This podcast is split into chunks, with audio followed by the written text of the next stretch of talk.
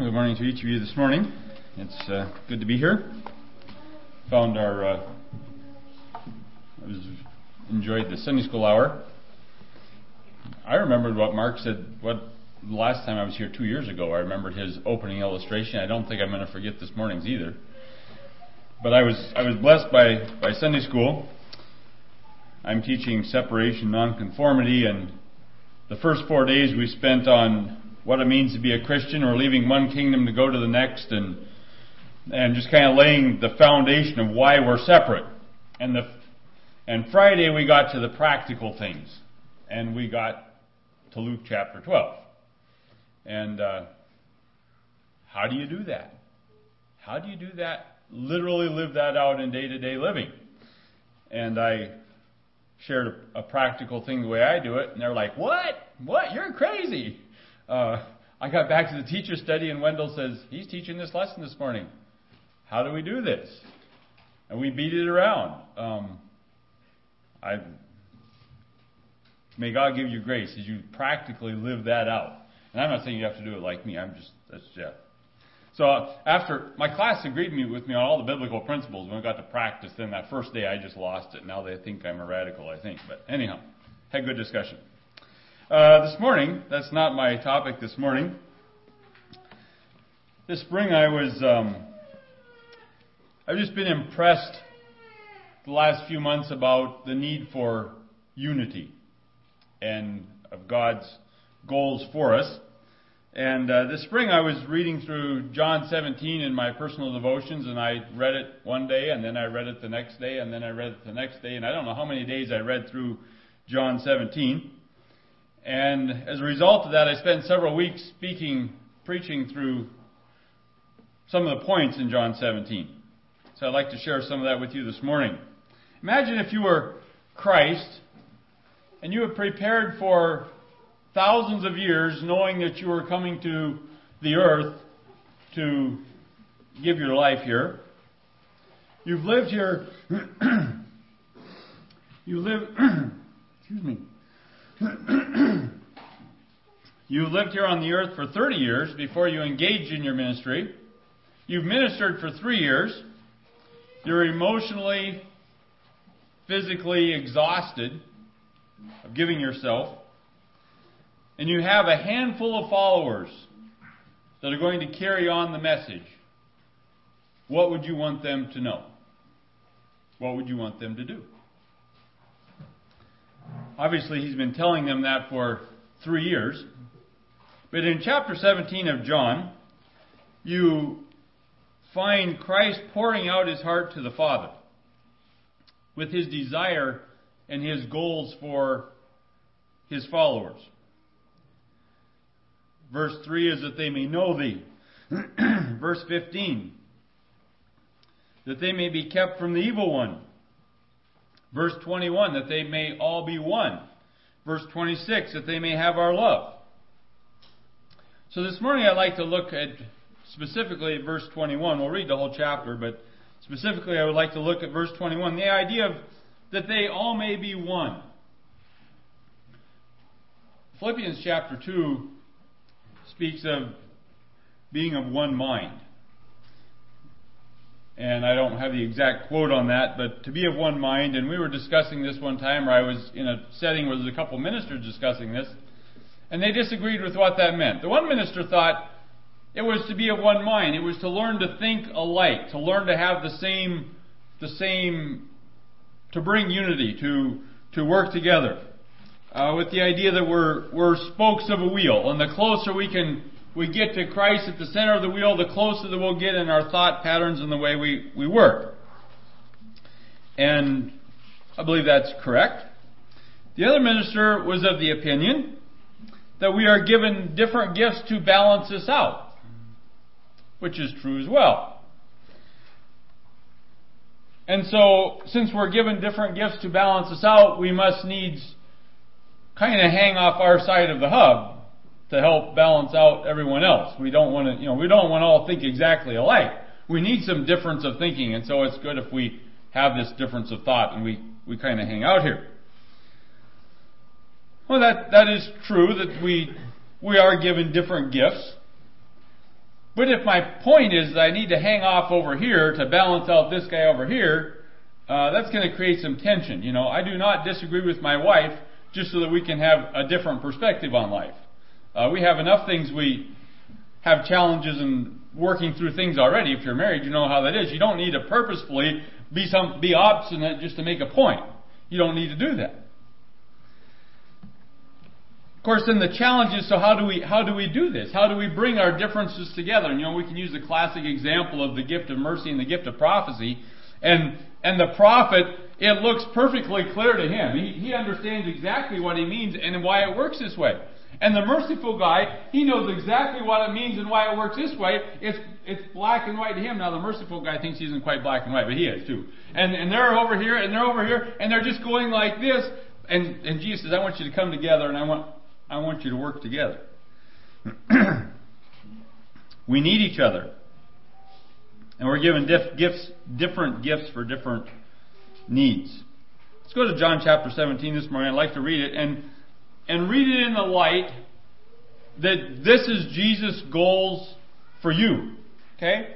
This is his this is the heart of the master teacher. This is the heart of the best minister that ever lived. This is the Son of God, and these are his goals for us.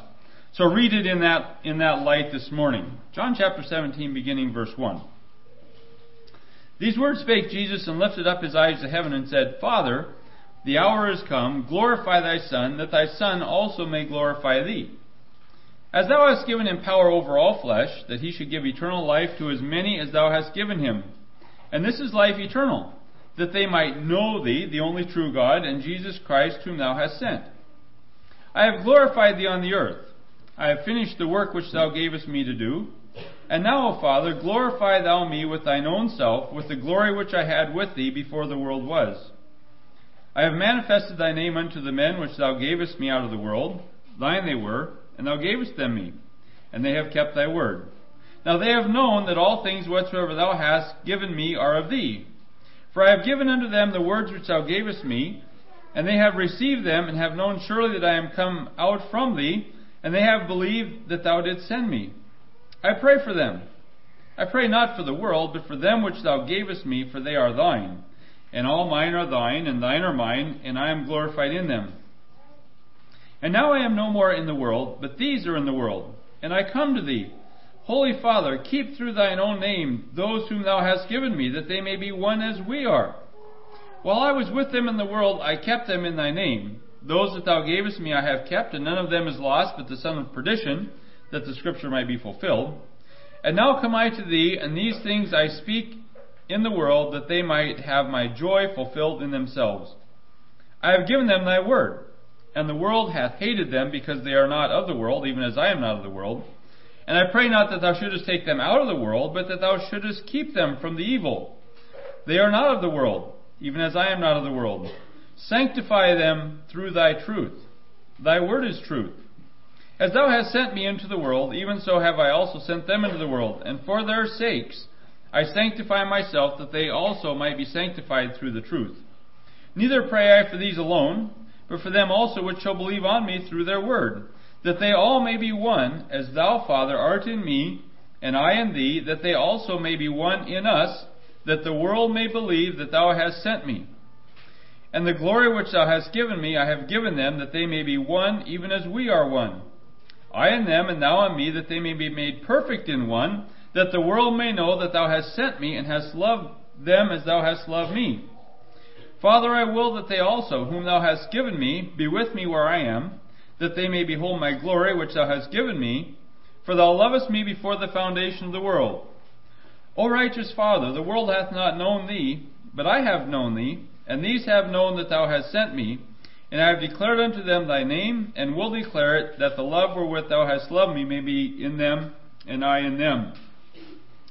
Verse 21, 22, 23 there speaks of, of being one. and I, I neglected to have this anywhere else in my notes, so before I forget, I want to come back to this. The whole point is the end of verse 21 that the world may believe that thou hast sent me. That the world may believe. The, the, point of, the point of having a united church is not just to make it easy on Dennis. That's not the point of the United Church. Point of United Church is that the world may know. The world is diverse, the world is divided, homes are divided, families are divided. It's chaos, and we should be a haven of rest where the world may know that Christ is God and we are followers of His. I would like to look at three, three points this morning godliness, goals, and governance. The first one I'll look at this morning is godliness, and we'll find this in verse 11.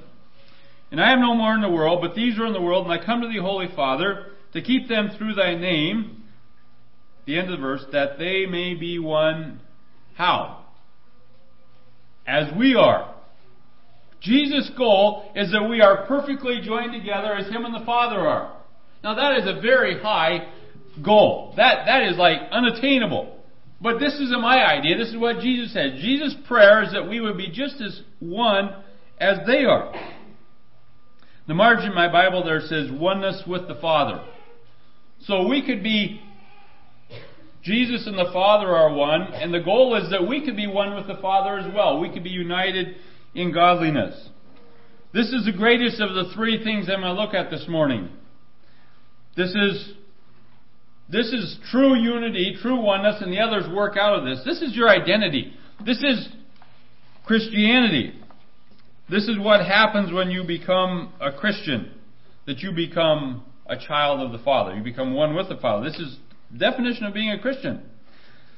This is what happens when this kind of unity is what happens when you're walking through a city and you know absolutely nobody there and you see someone and you say, I think that's a brother in the Lord. I was in the outdoor store here last fall and and uh, getting my hunting license and whatever, and and uh, here here comes this this man in and just I don't think I'd ever seen him before, but I just said there's something about that guy. I he had some boys there with him, and I just ah, I I think that's a believer. That's what this that's what this unity is here. This we're united by by godliness. You don't know them, you don't know anything about them, but you sense this connection. Um, I and them, and thou and me, and it brings this, this bond together. This is what happened when I went to Romania when I was a teenager with went on a building crew one time. Went into churches where we couldn't speak the language, didn't have a clue what they were saying, but there was a bond there. There was something, there was a connection that you felt with these people. I have a Ukrainian neighbor. I plow snow for him, and I, we can't converse very much. He knows enough that $25 is how much it costs to plow his driveway, and they come and he's like, two? Yep, that's right, two. So he gives me $50, and we get that far. And, and then he'll say, God bless you, we get that much. And I tried to tell him the other day, we're going to go Christmas caroling. And I said, and we always come sing for him, and I said, uh, going to sing. And he's like, eh. I'm like, joy to the world. Oh yeah, then it pops up and tonight. Oh, okay, tonight. Yes, he got that. But there's a bond there. There's a connection there that we have, even though we, we can't communicate in any way. But we there's this bond of, of godliness. This is what I recall when I was a little boy and I went to Irvin Chaunce's funeral in Red Lake, Ontario. And Sam Quill was the pastor of Pikangikum, and he came, and I don't remember what you know, I'm going to say he had blue jeans, a flannel shirt, and some kind of old nondescript Bill cap. I remember the Bill cap. But he was the preacher there. And he came to the graveside, and I remember he took his hat off, and he bowed his head, and he prayed in OG Cree. Couldn't understand a word he said, but he was a brother in the Lord. That's this connection. This is, this is godliness different culture, different languages, but yet we still have this connection. This can be subjective in somewhat. We see someone say, "Well, I think we, we feel maybe, but we're we're not sure." This connection take this the right way, but this connection can cross denominational lines. And here's the example I'll use. So we went to Romania and we felt very we felt connected. That we were blessed to be there. Christian Aid went over there, and we were with Christian Aid. They felt the same way, and a few years later, um, John Stoltzfus was saying that they had started a church there. I said, John, I got a question. We really felt connected with the people there? Why are you starting a, another church? What's you know why why can't we just fellowship there? Well, he says as they got to know the people, there were some doctrinal differences that they they couldn't quite connect on. So we felt connected with them. We felt they were brothers, but we didn't see it quite the same way. Not that they were wrong, but they just choose to do it different. But again, I would say as we come closer to that hub, closer we would we would come closer together. And we'll we'll define that a little bit later on. This oneness with the Father then is the basis of church. That's why we get here together we unite together as church. It's a thing that brings us together. And when we have difficulties in church, they are not merely personal character quirk, personal um, personality quirks. Let's put it that way. Difficulties in church are not just because we just can't get along. These differences in church can be resolved with oneness with the Father. Okay? I better believe that. And if we cannot resolve differences between us, it is because of our humanness. It is not the fault of Christianity. Do you believe that? If we have differences, it's not because Christianity doesn't have the answers, it's because of our humanness getting in the way. And it's not to say that we're all going to be identical Christians. We're all going to look exactly the same. But the underlying unifying factor of the church is, is oneness with the Father. And this should be a goal that we should all be striving for. And this is the greatest of the three things I'm going to speak of this morning. The second one that I want to speak on is, is to be one in goals. Turn to, uh, to uh, Acts chapter 13.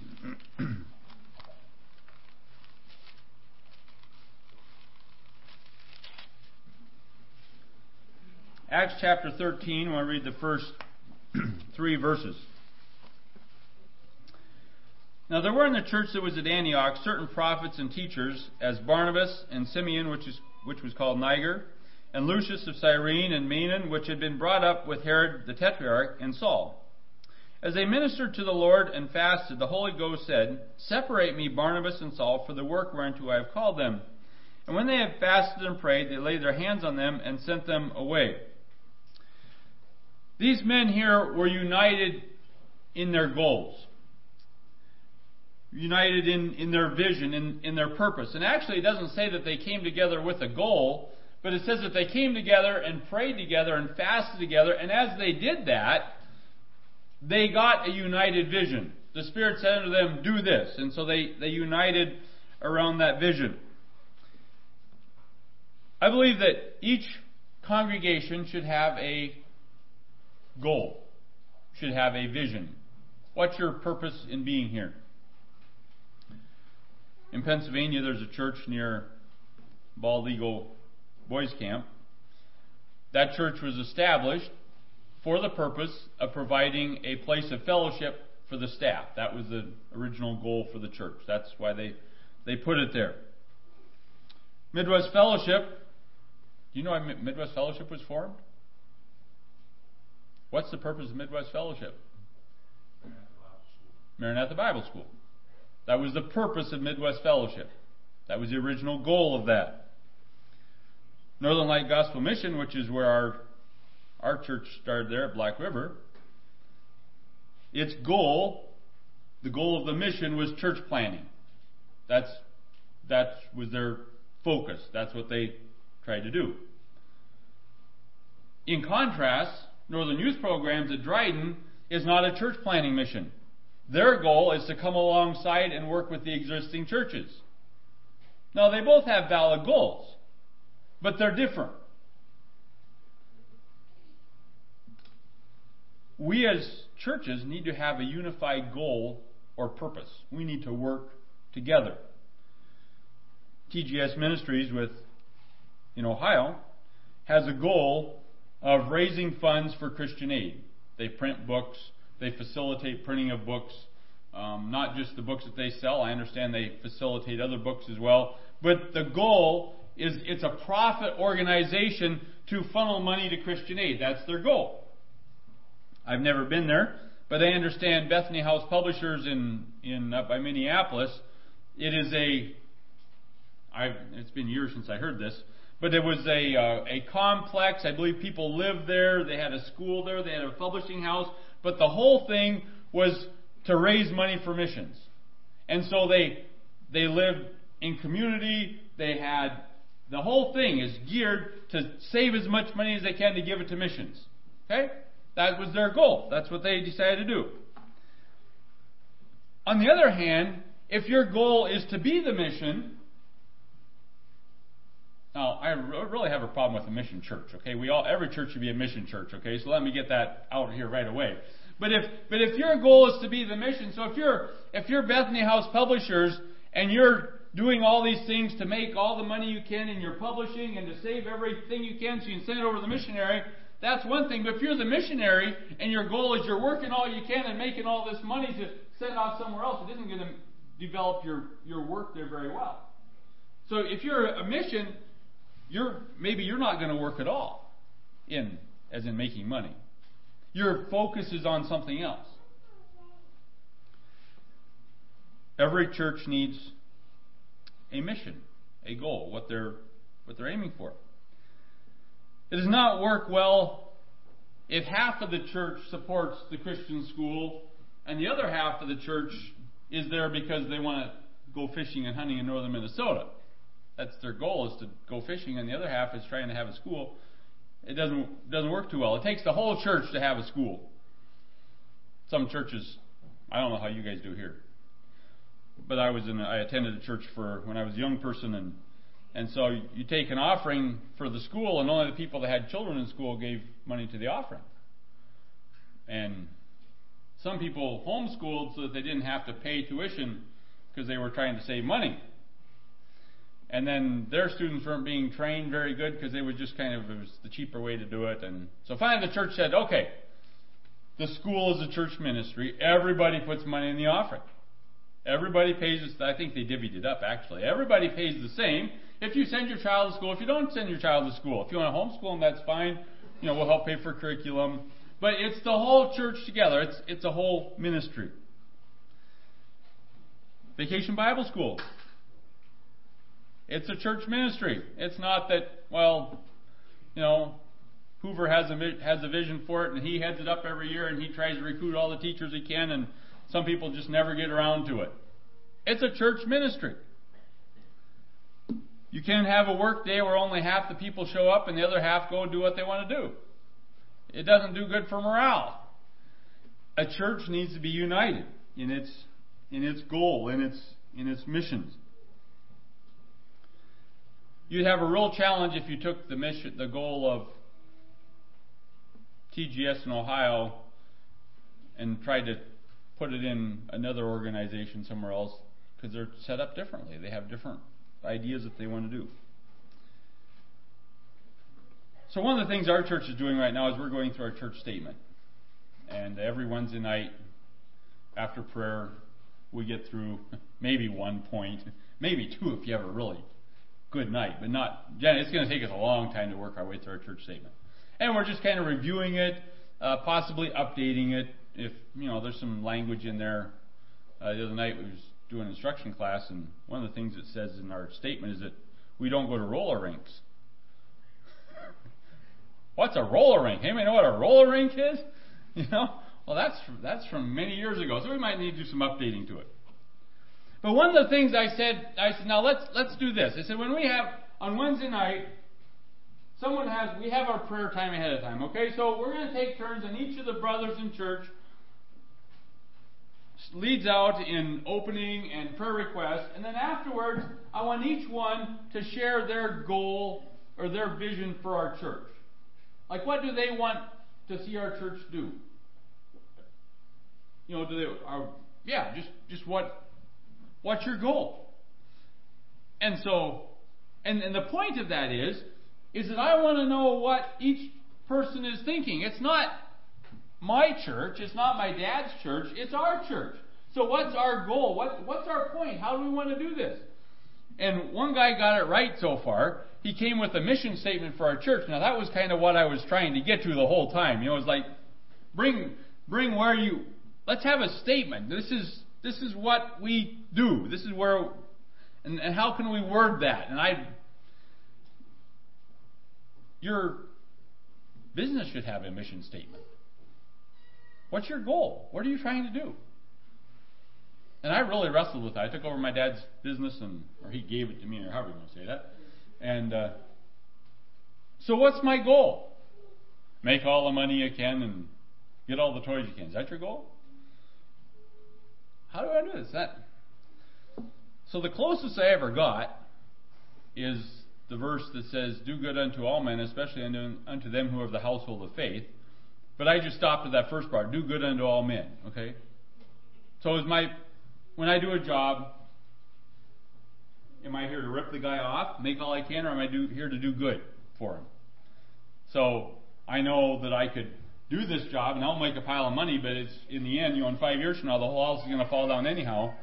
So it wouldn't be a good deal to spend thirty thousand on this house. It's going to, it's a piece of junk. So do good. Okay, so that was kind of that's a personal way I, I did that. I think a church should kind of have a, a, a goal kind of a focus, a mission statement. And I don't know if you do or not. This is just something that I was challenged with. So we need to be one in in godliness. We're united as Christians, but then we need a, a focus, a goal that what is my point in being here? And it's going to vary with churches a little bit, what and how they exactly flesh that out. The third word I have is governance, and I don't know if that's a. It started with G, and that worked out for me. So turn to Math, turn to Acts chapter 15. I think you'll get the point here.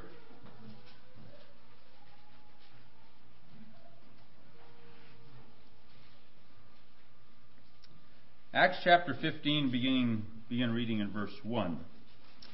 And certain men which came down from Judea taught the brethren and said, Except ye be circumcised after the manner of Moses, ye cannot be saved. When therefore Paul and Barnabas had no small dissension and disputation with them, they determined that Paul and Barnabas and certain other of them should go up to Jerusalem unto the apostles and elders about this question. And being brought on their way by the church, they passed through Phoenicia and Samaria, declaring the conversion of the Gentiles, and they caused great joy unto all the brethren.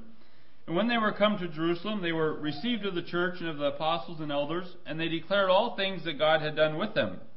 But there rose up certain of the sect of the Pharisees which believed, saying that it was needful to circumcise them and to command them to keep the law of Moses. So we have the church years growing, and we have some disagreement about how we should we should do this. Jump down to verse 22.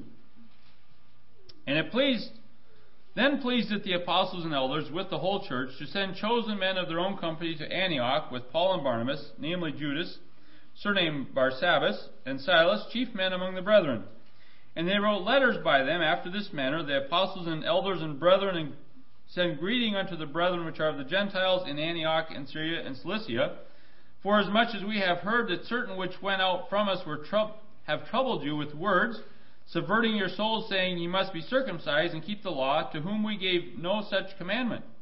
It seemed good unto us, being assembled with one accord, to send chosen men unto you with our beloved Barnabas and Paul, men that have hazarded their lives for the name of our Lord Jesus Christ. We have sent therefore Judas and Silas, who shall also tell you the same things by mouth. For it seemed good to the Holy Ghost and to us to lay upon you no greater burden than those necessary things that ye abstain from meats offered to idols, and from blood, and from things strangled, and from fornication, from which, if ye keep yourselves, ye shall do well, fare ye well. So we begin to have a, a discussion here about how they're supposed to apply the principles of Scripture. How are, how are we going to do this? Do we make them be do we make them be circumcised? Do we do we make them keep the Old Testament law? Where do, where do we go with where do we go with this? And so they, as a church, got together and they sat down and discussed it. And we under, we we know the story here. And, and after beating it around for a while, James stands up and says, "Here, I kind of perceive this here." And it says in verse 25, it says, It seemed good unto us, being assembled with one accord, they were all together.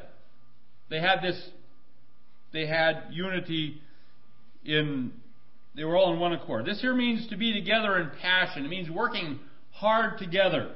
It's not just, you know, this is, this is our what we're going to do. And as I mentioned earlier, we have a work day, you know, and some of us show up and work hard and the rest of us don't. Now this is working together. They were in one accord.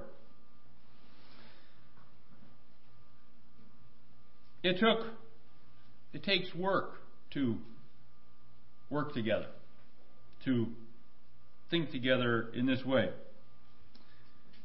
It takes work to get other people's perspectives on things. It takes some, some willingness to change.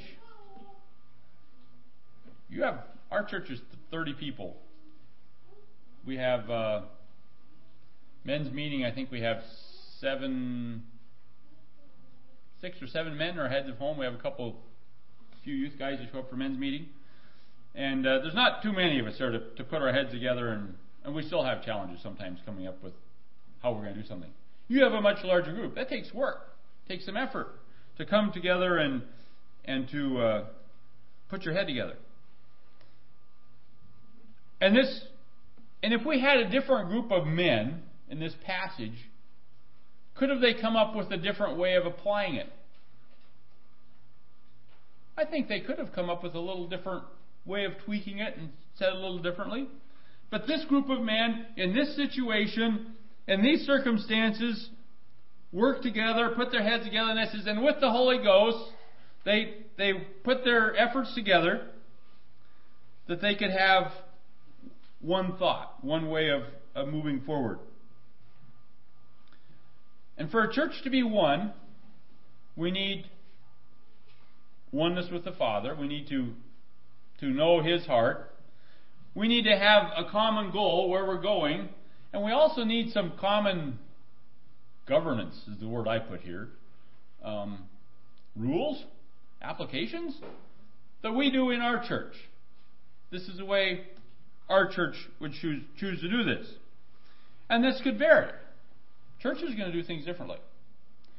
Collier Berkshire has a had a, a series of, of he taught a class on intercultural relationships, and then he his home church asked if he would have a week of meetings teaching this class, and uh, it's at Sandy Ridge's website, and so I I listened to that, and um, so you're relating cross culturally. There's things that we do in different cultures, not because they're right or wrong, just because that's the way our culture does it. For instance, when you come into my house, uh, you take your shoes off at the door. I don't know, is that Southern Minnesota culture? You take your shoes off when you go in someone's house? I don't know. But in the north, that's, that's pretty common. And we went to Virginia one time, and we were invited to someone's place for supper. And we got there, and the Zooks went in, we all took our shoes off. That's proper. I mean, you won't, wear your dirty shoes in the house.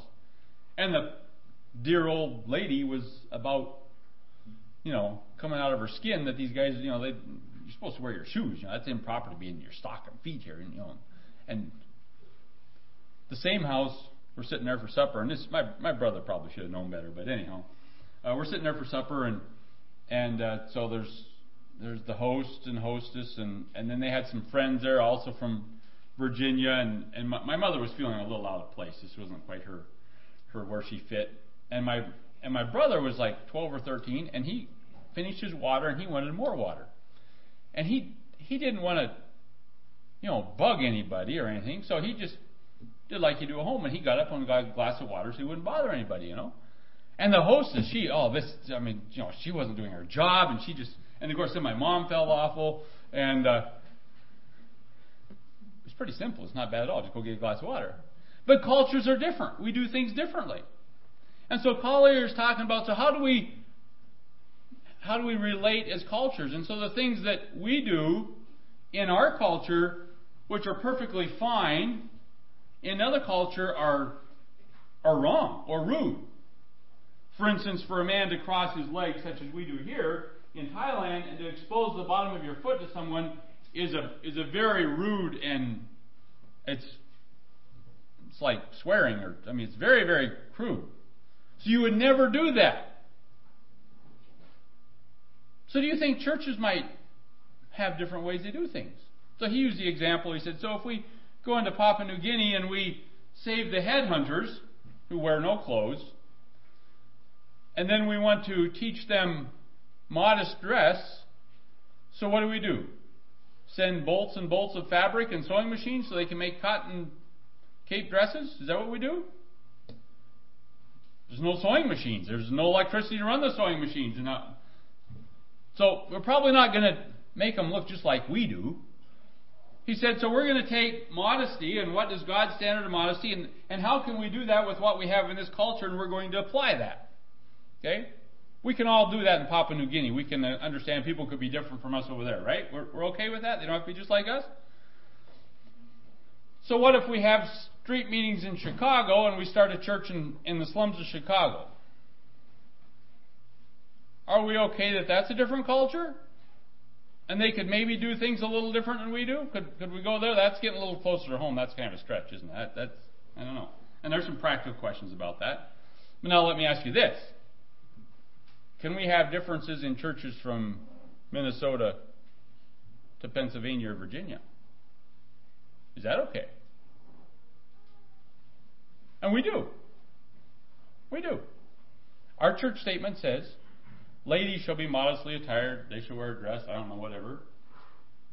And if necessary, they may wear pants underneath their dress. Why would we say that? It's 40 below and you're going out and doing firewood, or you're going Christmas caroling, and uh, no, ladies just wear dresses. That's all they're allowed to wear. You can. It's wintertime.